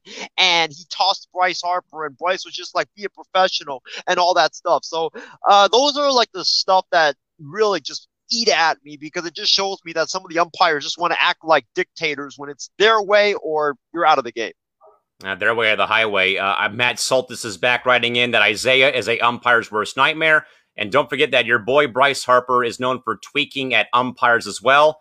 Uh, I, he's got, you know, much like Machado, Harper has a reputation with either certain players around the league or, or certain umpires as well. I definitely think that is a fair observation. Uh, with that, guys, we'll now go back though to the uh, NBA uh, segment here. Though we wanted to get that wanted to get that comment from Trevor Williams. Uh, fellas, game four coming up on Wednesday. Uh, Bucks and Suns again from Fiserv Forum in the 414 of Milwaukee, Wisconsin. Uh, Sam, basic question here. Does Devin Booker and the Suns bounce back and go up 3 1? Or do the Bucks defend home court again and tie this series up and uh, send us back to Phoenix tied two games apiece? What do you think? I think we're going to see a lot more of what we saw in game three, where, you know, we're going to see Khris Middleton, Giannis show, and we're going to see these role players like PJ Tucker Bobby Portis step up in game four as well. And I think that we're going to see more of what we saw uh, game three uh, with the Bucks dominating the uh, Phoenix Suns. So Isaiah, Sam will roll with uh, us getting a tie series. Uh, what say you? Um, I think Callan, Sam, that it's going to be we're going to get one of our first competitive games that is going to go right down to the wire um in this NBA finals and I I I think you know, it's really tough to pick because these like down to the wire games, you know, it's a coin flip. But I'm gonna go pick Devin Booker and the Phoenix Suns. I think they're the more talented squad. Um, I think that you know Milwaukee, they're obviously going to be energized with that loud crowd there at the uh, at the Fiserv Forum, so they're going to get off to a quick start. They're going to get off to a really hot start. But I think Phoenix now knows that you know they can't have one of these, you know, throwaway games like they did last night, or else it's going to be a 2 2 tie in this series. So I think that Phoenix will come ready to play. I don't think they were ready to play last night. I think they'll come ready to play. And, you know, I think Devin Booker will bounce back because I, I, don't expect Devin Booker to have another one of those cold shooting nights where he was super inefficient and he only had 10 points. I don't expect that from him. I think he's going to be w- much, much better than he was last night. And I think that Chris Paul and the Suns ball movement would be much, much better. And also defensively, they will be much better as well. But I think this game will go down to the wire. And I think that um, I, give me Phoenix by two. I think it's going to be a really close game. I'm going with a competitive game. Maybe, uh, you know, I kind of want to see triple digits again because they've been scoring triple digits in all three games. But I like Milwaukee, and they're at home, and so far, all three uh, all three games have been won at home, though. But certainly with Milwaukee again, with them being super energized, and again, this being their second finals home game since 1974, and again, that crowd last night really helped out. But I think though, if Devin Booker is guarding Giannis, this game is over. Like what happened last night, though, with uh, with that though. And certainly, I think though, if the Suns, I agree though that they've been punched in the mouth. How do they bounce back though? But I think though, again, like I've said though, guys, a lot of times though about the Suns though, young team, one guy who's been in the postseason, and Chris Paul though. How do these guys kind of oh, battle that adversity, especially on the road? I, like Milwaukee, but I think this is going to be a game won by at least five points. You know, I, I really want a game that's going to be, you know, but you know, not a 10 point blowout, not a 20 point blowout. Give us something that's going to come down to, you know, the final two minutes of the ball game, and we'll see how things go. I do think, though, that if the Bucks do, in fact, start hot and stay hot, you know, we're going to have a tie series. But, but selfishly, I want more basketball. Simple as that. Uh, plenty of thoughts, though, as well, real quick. Matt Soltis writes in to say again that he cannot debate uh, judgment calls. It is in the rule book. And Nate says he's got Phoenix in five. Um, I'm going to go still stay with it, but uh, the but the uh, tagline is still Bucks and six uh, for me at this rate. Uh, with that, guys, over to a developing situation in uh, in regards to the free agent market and also the trade market for the NBA, as we are, of course, folks, roughly two weeks away from the NBA draft coming up on July 29th uh, on ESPN. But right now, guys, the Cleveland Cavaliers have announced their plans to perhaps reportedly make very available Collin Sexton in trade talks. And also, Cleveland is reportedly looking to include Kevin Love in any package involving Sexton or Sexton to simply shed his contract at this rate. Isaiah, very interesting development here, though, as uh, apparently the Lakers, I believe Miami, and I think Denver, I want to say, was in the mix uh, for it. I saw the thing, but I really didn't uh, take a good look at it, though. But Isaiah, uh, Cleveland, obviously, right now, man, I think if they do this move, though, man, this could set this franchise back for a few years at this rate, though. Isaiah, overall thoughts and give us the full story and breakdown of the uh, potential uh, moving here of uh, Collin Sexton perhaps being dealt out of Cleveland. Well, we've talked about it, you know, uh, I believe a couple weeks ago on Wild Sports Talk when this first, the story first broke that Collin Sexton, the Cavs were shopping him. You know, John had his passionate, like 30 minute rant, and I had my rant too about how Cleveland would be so stupid to trade him because they are already a bad team, and you're going to deal away your best player on your team who's only 22 years of age, and he's only making, I believe, like eight to 10 million dollars right now because he's on the rookie contract. So, um, you know, we talked about this like two weeks ago, and the story has just gotten more and more real as time has gone by. As you know, Collin Sexton at that time, we thought that it was just the Cavs like they were just shopping him, trying to see what the price tag was, maybe for him, and maybe what they could get back. But now, apparently, they have made him very available, like you see in those reports, Callan, in trade talks. And I think that um, I read somewhere that Collin Sexton, the only way that he shows up in training camp for the Cleveland Cavaliers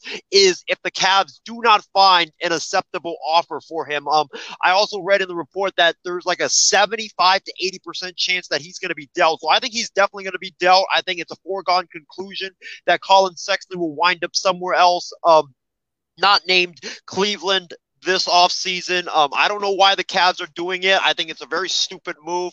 Um, I like I guess they're they're trying because they have Jarrett Allen, who I think is a restricted free agent or he's some type of free agent, and they have Collin Sexton, who has one year left on his rookie contract, and I guess they don't want to pay two of their those young pieces, you know, massive amount of money. But I think that's you know really stupid because I think that you know if you want to build a team, if you want to build a team that's competing for the playoffs, let's let's not say championship contention because you know we don't know how it's gonna go, but if you want to build a team that is contending for the playoffs year in and year out, and you, you want to build a winner, you have to start paying guys. You know, you have to start paying these young guys. And I think that if you pay Jarrett Allen, if you pay Collin Sexton, these are the two guys that can be the pillars of your team. You look at the Phoenix Suns. Why are they in the NBA Finals? Why do they have success? It's because they didn't give up on these young pieces and they decided to pay them their massive amount of money they wanted and invest in them before like when they reached restricted free agency and they invested in them and it paid off and now they're in the NBA finals. I'm not saying that Collin Sexton can lead you to the NBA finals, but I think that he can be a top player on a contending team. And I think it would be a massive mistake for Cleveland if they do, in fact, give up on him because this guy, he I think he only he's averaged like 20 plus points a game.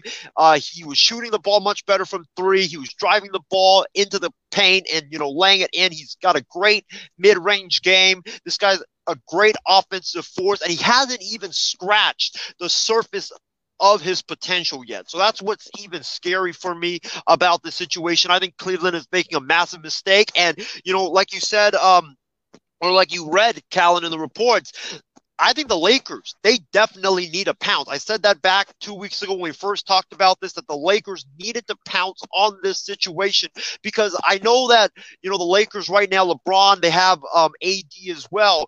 But a lot of the other guys are free agents. Dennis Schroeder, he's a free agent, and I think he would be a better, or Collin Sexton would be a better fit than Dennis Schroeder. And he also he's younger as well, and he's cheaper than what Dennis Schroeder wants on the free agent market. So if you give up like a couple first round picks to get Collin Sexton, um, I think Cleveland's also adamant that you have to get Kevin Love as well, which is smart because you can get rid of Kevin Love's contract because nobody's taking Kevin Love's contract alone.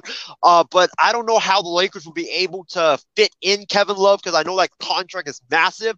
But if they can just get Collin Sexton and part ways with maybe Kuzma and you know a couple f- first round picks, I do it because I think right now Collin Sexton would help you win now, and also with him and AD uh, for the future, it would set you up nicely for the future as well.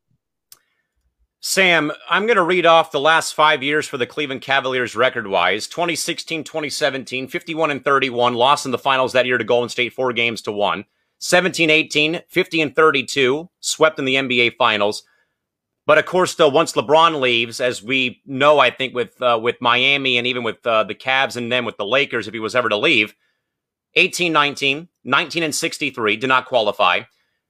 The pandemic shortened 19 and 20 season, 19 and 46 did not qualify. And this season, 22 and 50 did not qualify again. And Sam, I don't get franchises like the Cavs who, you know, are at the top of the mountain for a couple of years, don't win the damn thing, but then choose to deal away all their players because, you know, I know that LeBron leaves and he leaves a bunch of, you know, terrible contracts, but the Cavaliers to me have had no sense of direction pre LeBron leaving the first time and pre LeBron leaving the second time, though. And I just don't get the front office mindset about because now we're going to go back to being the way, you know, you know, you're going back to old habits, going back to the ways of, you know, you know, drafting young kids and, you know, not, and not, and not giving them time to develop. They're, you know, you're going to have years where you have players like Sexton or like, you know, like that, that coveted first round pick. They won't win right away. You know, I, I know that, that, that, that this is not, you know, the way to do things in regards to, you know, but I think though that especially I think now in the NBA though, you have to be able to let these kids play and let them take it on the chin though. I mean, you know, like like Isaiah said like Isaiah said though about the Suns though, I think 2 years ago, they were at the bottom of the Western Conference. They were in last place I think 2 seasons ago. And then last year they had the bubble run. They were so close yet so far, but yet here they are though in the finals because like Isaiah alluded to though, they didn't sell the farm. They didn't, you know, trade Booker away or trade away, you know, Ayton or trade away these, you know, high quality young kids though, and they let them, you know, go through those woes of, you know, the 15 win seasons and, you know, the, you know, the ups and downs of, of winning and losing. But Sam, certainly, again, the Cavs, I, I don't know of, sense of direction. Is there even a pulse right now in that front office? I don't even know at this rate. I do think, though, Sam, at this deal, though, I, I thought about this, man. This could be something that breaks on draft night when we're sitting here, you know, you know, in our in our bedrooms, in our in our in our in and in our living rooms, and watching the draft live on air like we did last year. That this may be a thing that comes to fruition on draft night. Hopefully, we'll, hopefully we're on air leading up to the draft though for that draft extravaganza. But Sam, uh, your thoughts, man, about this move again? As uh, mentioned right now, the Cavs are very actively. Uh, uh, perhaps shopping Collin Sexton, uh, Collin Sexton and saying he's reportedly very available in any draft offers at this rate. What do you got? Well, I want to make sure I address everything. Uh, I remember all last five years very detailedly. I was there at the 19th win against Milwaukee uh, whenever Giannis was hurt. Uh, you know, I was I seen it. Uh, whenever I remember when Collin dra- uh, Sexton first got drafted, it was 2018 draft. Cavs had the Brooklyn pick. That's how they even got up there. Uh, Cavaliers previously traded away the farm. Okay, uh, you talking about the farm? I mean, it's the next year's first round pick. Uh, you're talking about 2025 first round pick. I mean, they they traded every draft pick that they possibly could to build the team in 2018, 2017, um, or in 2016, uh, 2017 team with Kyrie Irving, Kevin Love, and LeBron James and J.R. Smith and company. They tried. They built. They did everything they could. Kyle Korver off the bench. They did everything they could. Uh, and then that team blew up. Um, LeBron left. They, I think Collin Sexton was almost the last ditch effort to replace Kyrie Irving and give LeBron a reason to come back. Because if LeBron would have came back to that team, it would have been the same team over again with Collin Sexton at point guard. It, it really would have been. Uh, and then when you know LeBron didn't come back, they force fed it to Collin Sexton. And a lot of the veteran players, including Tyronn Lue, was not very happy about that. He got Tyronn Lue fired within 10 games. He was 0 8. And then J.R. Smith basically sat out the rest of the season. He didn't like uh, playing with Collin Sexton. He was very frustrated with losing. Uh, a lot of the veterans were. So, you know, they had to blow, at that point, they had to blow up the roster. Uh, J.R. Smith was also on a bad contract. George Hill was on a bad contract. And Tristan Thompson was also, those three were on horrible contracts up until last year. Um, and then you know we got G- John Beilein, which was probably the worst thing that happened in Cleveland history. And he got fired as well. Yes, because and here's what he tried to do. He wanted to make the Portland Trailblazers of the East. All right. And whenever they drafted Darius Garland, that was almost the final days of Collin Sexton. Because here's why: you have two point guards, one who's a very often he's a very uh, slasher type point guard in Collin Sexton. He's a slasher and he's not that good on defense. And then you have Darius Garland, who's undersized, not that good on defense, and he's a traditional point, more of a traditional point guard, pass first type of point guard. So now you have two, you know, point guards who cannot play defense uh, in a point guard driven league. So it, it, one of them has to go. And Collin Sexton, I feel like you know he's had his flashes um, throughout his years, and he's you know he's had chances to develop, uh, but he just hasn't broke out. Now, to compare this to Phoenix, uh, if you guys remember, Devin Booker is probably the only player from that 2017 2018 team that he was on that when he scored 70 points. Uh, he, dro- he dropped 70 points and showed the league that he's a scorer uh, first player. And if you look at the team now, you have DeAndre Ayton, who they drafted, um, Cameron Johnson, who they drafted this year, and the rest of the players are players like CP3, uh, Jae Crowder. Both players are both quality role players. Or CP3 wasn't a role player, but he was a star. Uh, Jae Crowder was a quality role player. Cameron Payne, he was a good role player for a uh, contending Thunder team. You look at the roster; it's mm-hmm. not the roster that they drafted and developed. It's a team that they built around with Devin Booker and DeAndre Ayton, two different players. And then you know you look at Collin Sexton's situation now. He's going to have to. He's going to ask for a lot of money in two years because we obviously see how good of a point guard he is. Cleveland is not in the case to pay any player big time money right now because you look at the roster, they really don't have anything going for them right now. Uh, they had like five, six centers at one point this year. Uh, you know, they have this roster has been in shambles. All I feel like all ever since John Beilein came into the uh, as head coach. He's not he's not 100 percent default, but he's partially at fault because he, this is the type of idea he had. Uh, you know, Andre Drummond was a great trade because they gave up that Brandon Knight contract that was horrible, and for Andre Drummond, and you know they got gave away Andre Drummond for nothing basically. But you know they're trying to trade away Cal- Collin Sexton and Kevin Love together. I like that personally because that gives them roster space, and it's obviously shows that they're going to be targeting a guard this year in the draft. One of the uh, top guards from the G League. I can't think of his name. Uh, I think his name, not Jalen Suggs. I can't think of his name right now. Jalen Green. Jalen Green. Yeah, that's who they're obviously going to go for to play the actual two positions. And he showed this year in the G League that he could ball out. So I'm more I'm confident in him if he becomes a Cavalier. I think that's the way the Cavaliers want to go. Uh, rather than a Cade Cunningham in the first overall. I think if the Pistons do give up the first overall pick and they get Cade Cunningham, they'll be just as happy as they were if they're uh, as drafting Jalen Green, but I, I, don't see him uh, losing out. And as far as Isaiah, him going to the Lakers, I, feel like LeBron James is more of a future option than Anthony Davis at this point because how how pro uh, how injury prone Anthony Davis has become. So I you know in it being uh, the Collin Sexton show, I think it's going to go just as bad as it was whenever it was the um the D'Angelo Russell uh, Lakers whenever they, you know, were out of, uh, they, they didn't know what they were doing on offense.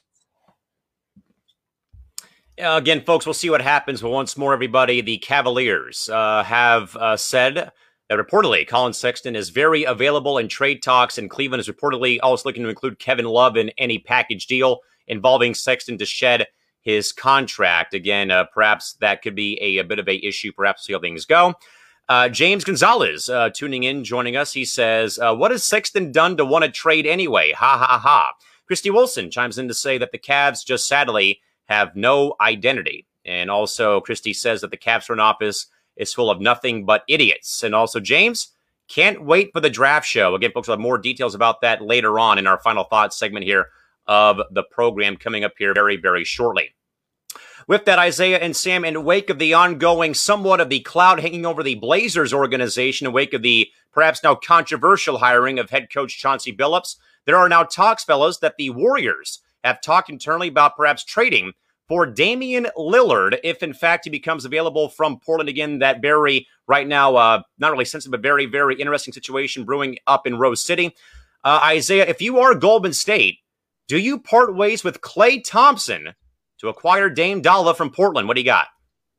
Callan, um, would you do me a favor and search up for me how old is Klay Thompson and how old is Damian Lillard? Because I believe I'm if I'm not mistaken, I think Klay Thompson's like 32, 33, and or and uh Damian Lillard's like in his mid or his in his uh, late twenties, about to approach his early thirties. But I think I might be wrong on that. But okay, terms- uh, real quick, Klay Thompson is thirty one. So Klay Thompson is thirty one, and uh, how about Damian Lillard? Lillard? Lillard is thirty.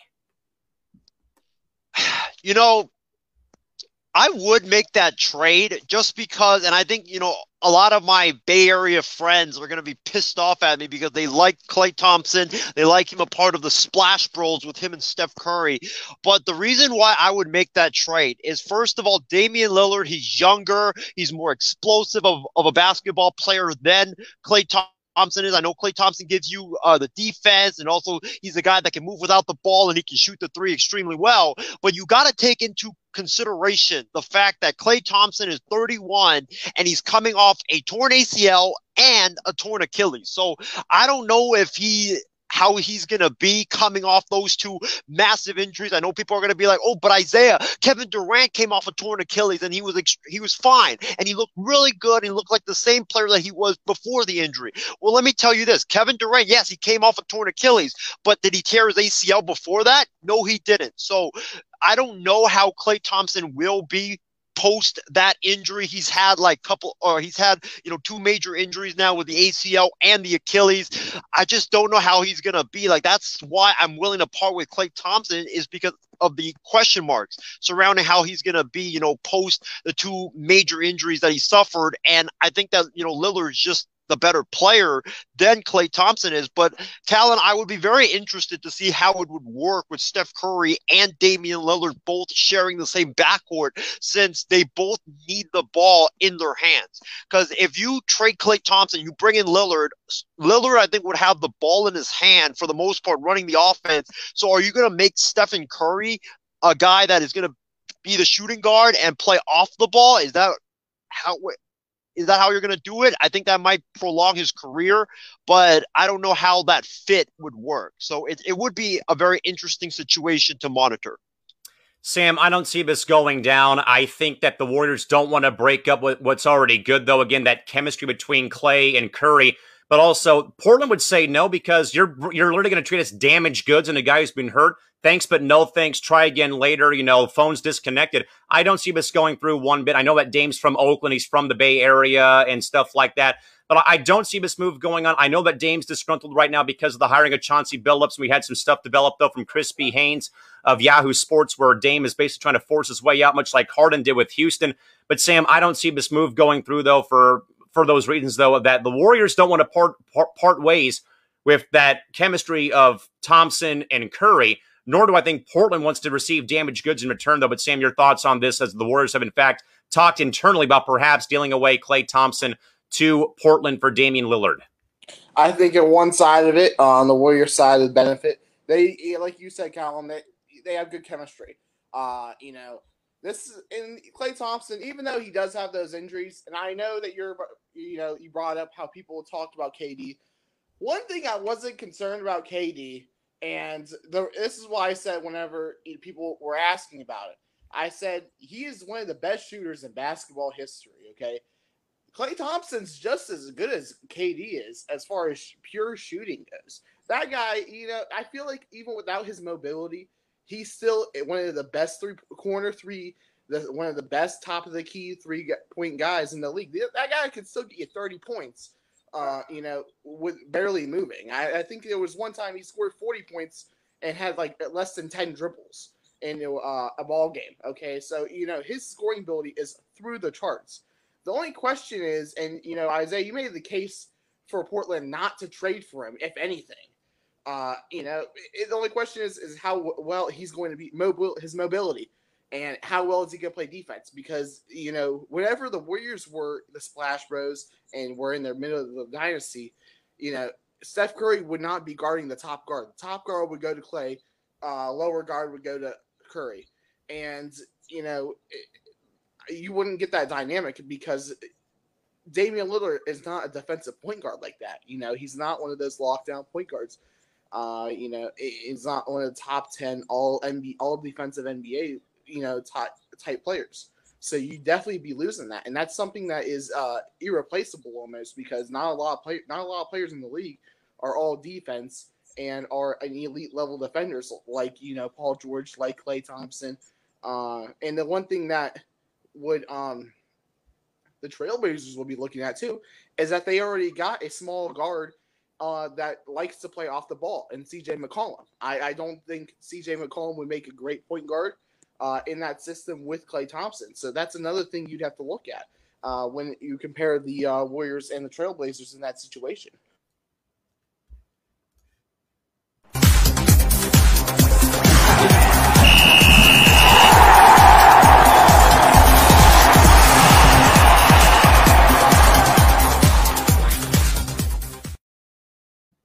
We have interrupted Wild Sports Talk, folks, from this developing story in the NBA. Isaiah Leung has the scoop. Isaiah, what do you got for us, buddy? What's going on? Yeah, Callan. According to Adrian Wojnarowski, he just tweeted this that uh, Suns assistant and former NBA player Willie Green um, is a strong front runner for the New Orleans Pelicans head coaching job, and he could accept the job in a couple of days.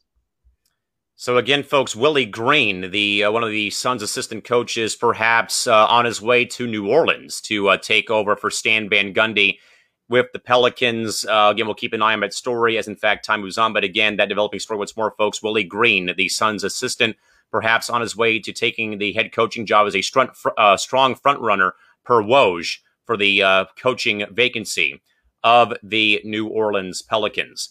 With that, guys, one quick NFL story. I am going to uh, rip Isaiah's head off, and the show is over for this uh, story because it involves another NFL team who I happen to root for, perhaps moving out of their home city, with the Chicago Bears looking at moving out of Soldier Field after who knows how long playing at Soldier Field on Lakeshore Drive in Chicago, Illinois.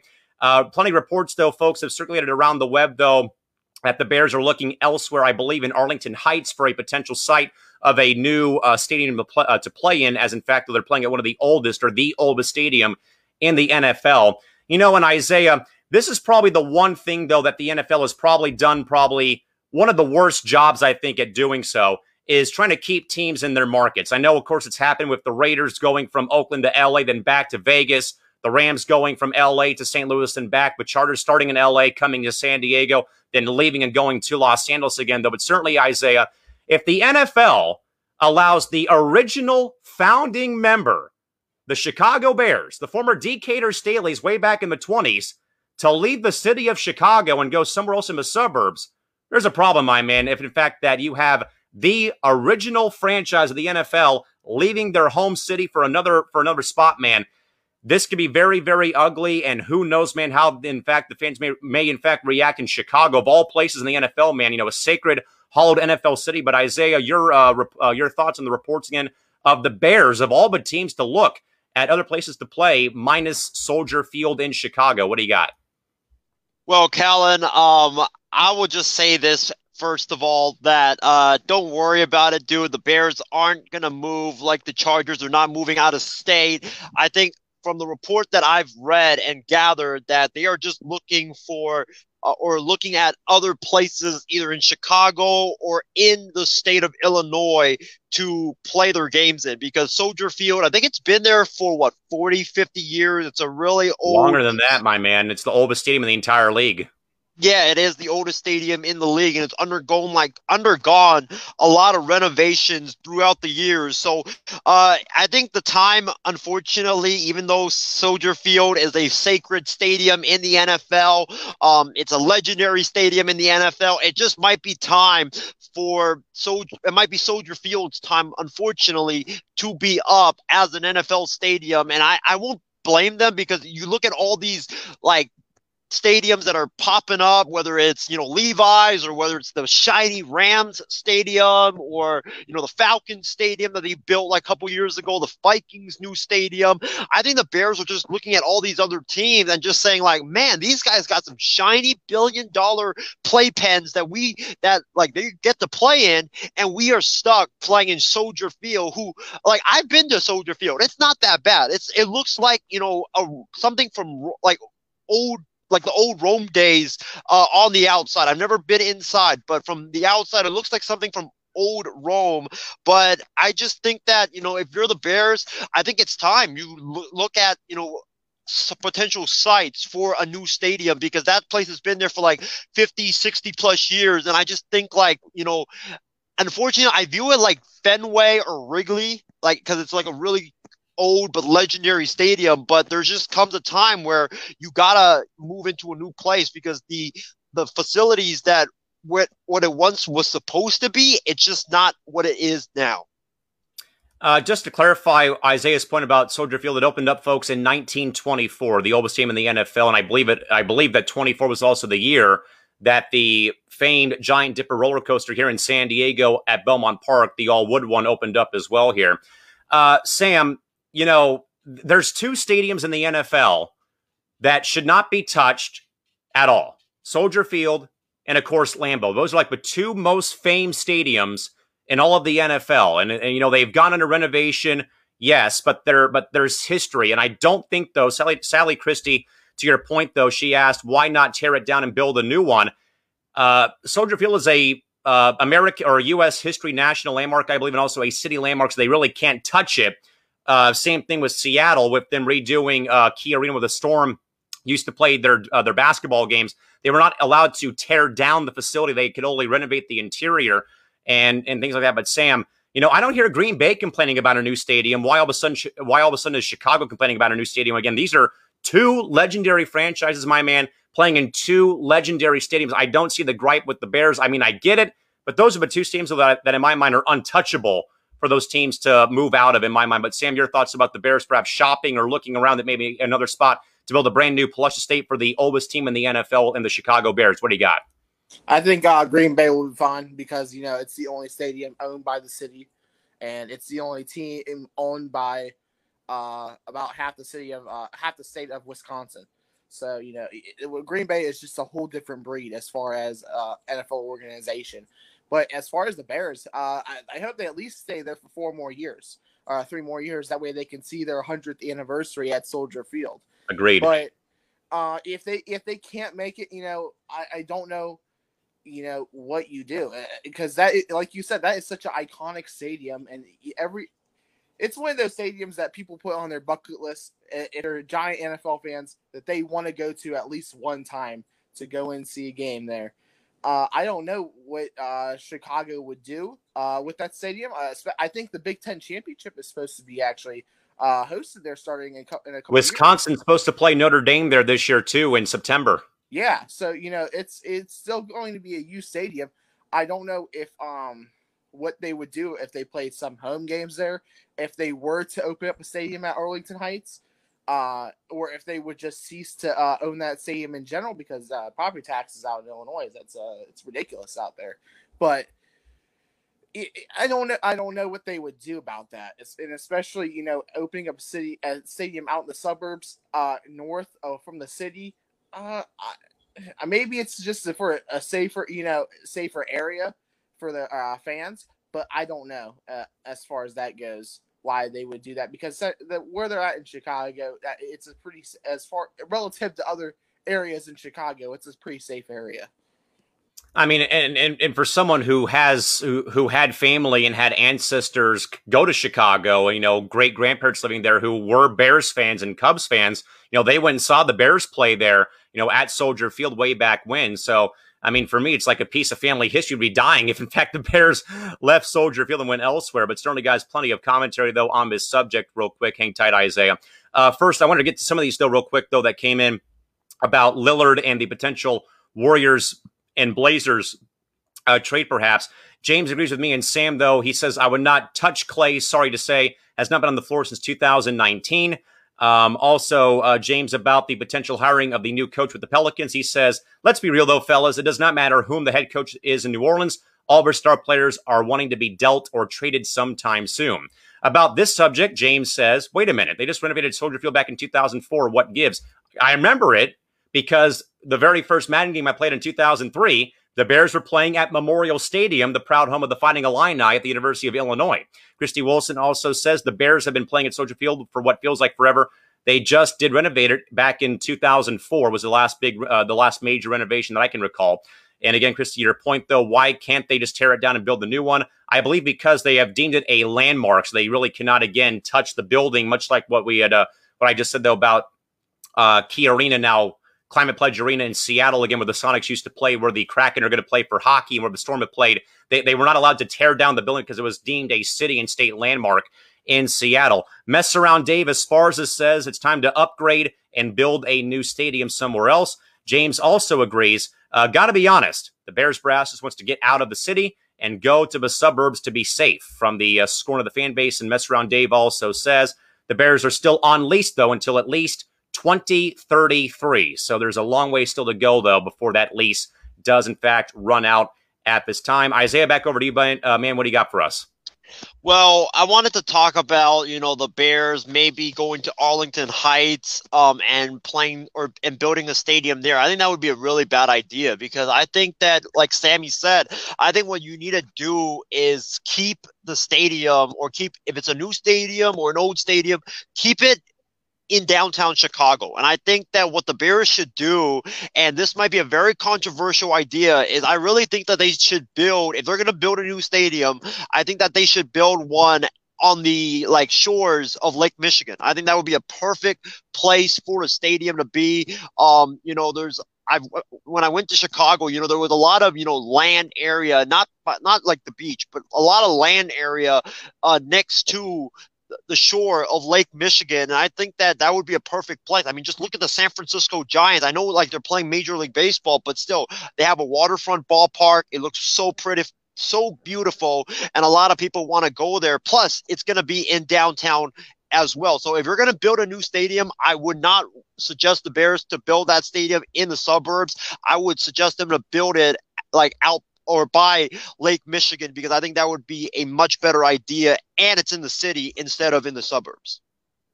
Yeah, I mean, I, I don't, I really don't see the Bears leaving. I mean, I know that they've discussed it, but certainly know there's history with the Bears at Soldier Field. That seems been around since 1924. You know, FDR spoke there, Amelia Earhart spoke there, JFK spoke there. Uh, you know, major football games, the World Cup being there for the first time ever, I believe, in '94 uh, back in June of 94, you know, the Bears playing there and their run to the Super Bowl in 85 and stuff like that. So certainly, you know, a lot of history there at, um, uh, at Soldier Field. Uh, Christy Wilson says a uh, stadium on the shores of Lake Michigan sounds like a good idea to me. Well, they're technically already playing on the water anyway. They literally play on Lakeshore Drive at the harbor right now in Soldier Field. So really, it's not that much of a change anyway, if you ask me. And James says that the White Sox should go to the suburbs as well and get out and get out of the south side. We'll see what they do, but again, they are in fact at you know New Comiskey Park, aka Guaranteed Rate Field, uh, at this point in time. But again, the Bears uh, somehow, someway, perhaps looking at a brand new stadium, perhaps in the suburbs of Chicago, Illinois. Uh, but again, with uh, mess around Dave saying though that that lease though is still in operation till at least 2033. With that, folks, and I'll move on and segue over into our final thoughts.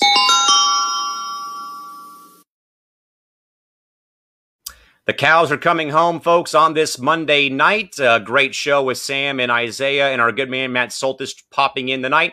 Isaiah, first to you, man, for your final thoughts for tonight's program. What do you got?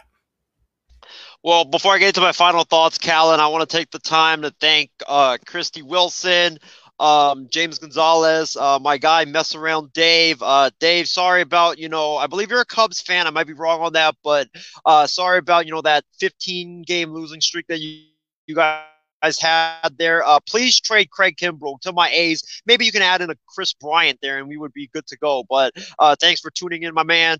Um, I think also we had Nathaniel as well. My guy Nate, thanks so much for tuning in.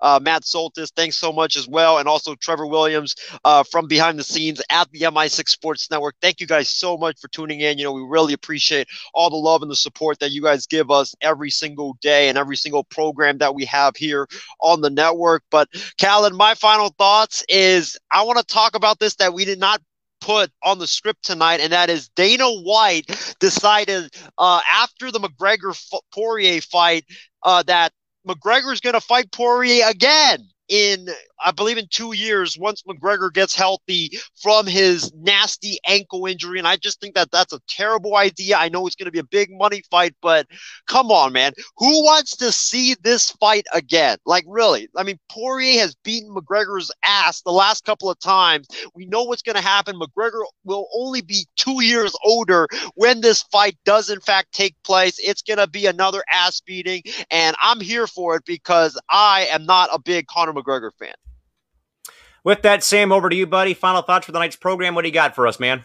Uh, I'm pretty disappointed in Team USA today, uh, losing by five, I do believe, against Australia.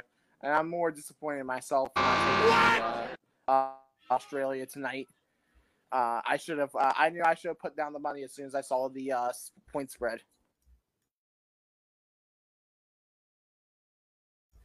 And and with that, everyone has mentioned uh, Team USA right now.